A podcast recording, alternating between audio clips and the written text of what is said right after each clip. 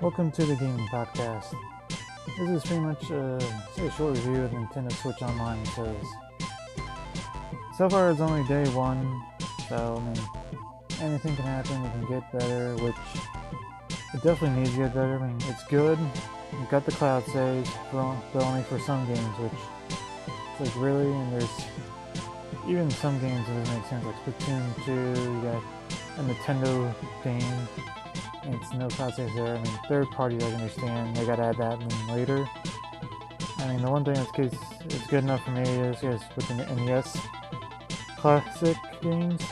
Because I got the NES Classic and I love it. I play it a lot. And that was good. But now I can actually take the games on the go with me, which is even better because I take my Switch pretty much everywhere I go. And so when I'm bored, I gotta play it. So really, I give it a 5 out of 10. It's got potential, especially the price is cheap. For 20 bucks a year, it's so it's about 40 bucks cheaper than I think the PlayStation and Xbox Live like services are.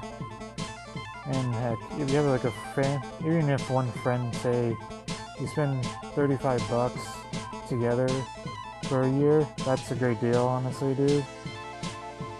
But that's about it for my review of it. So guys, thanks for listening.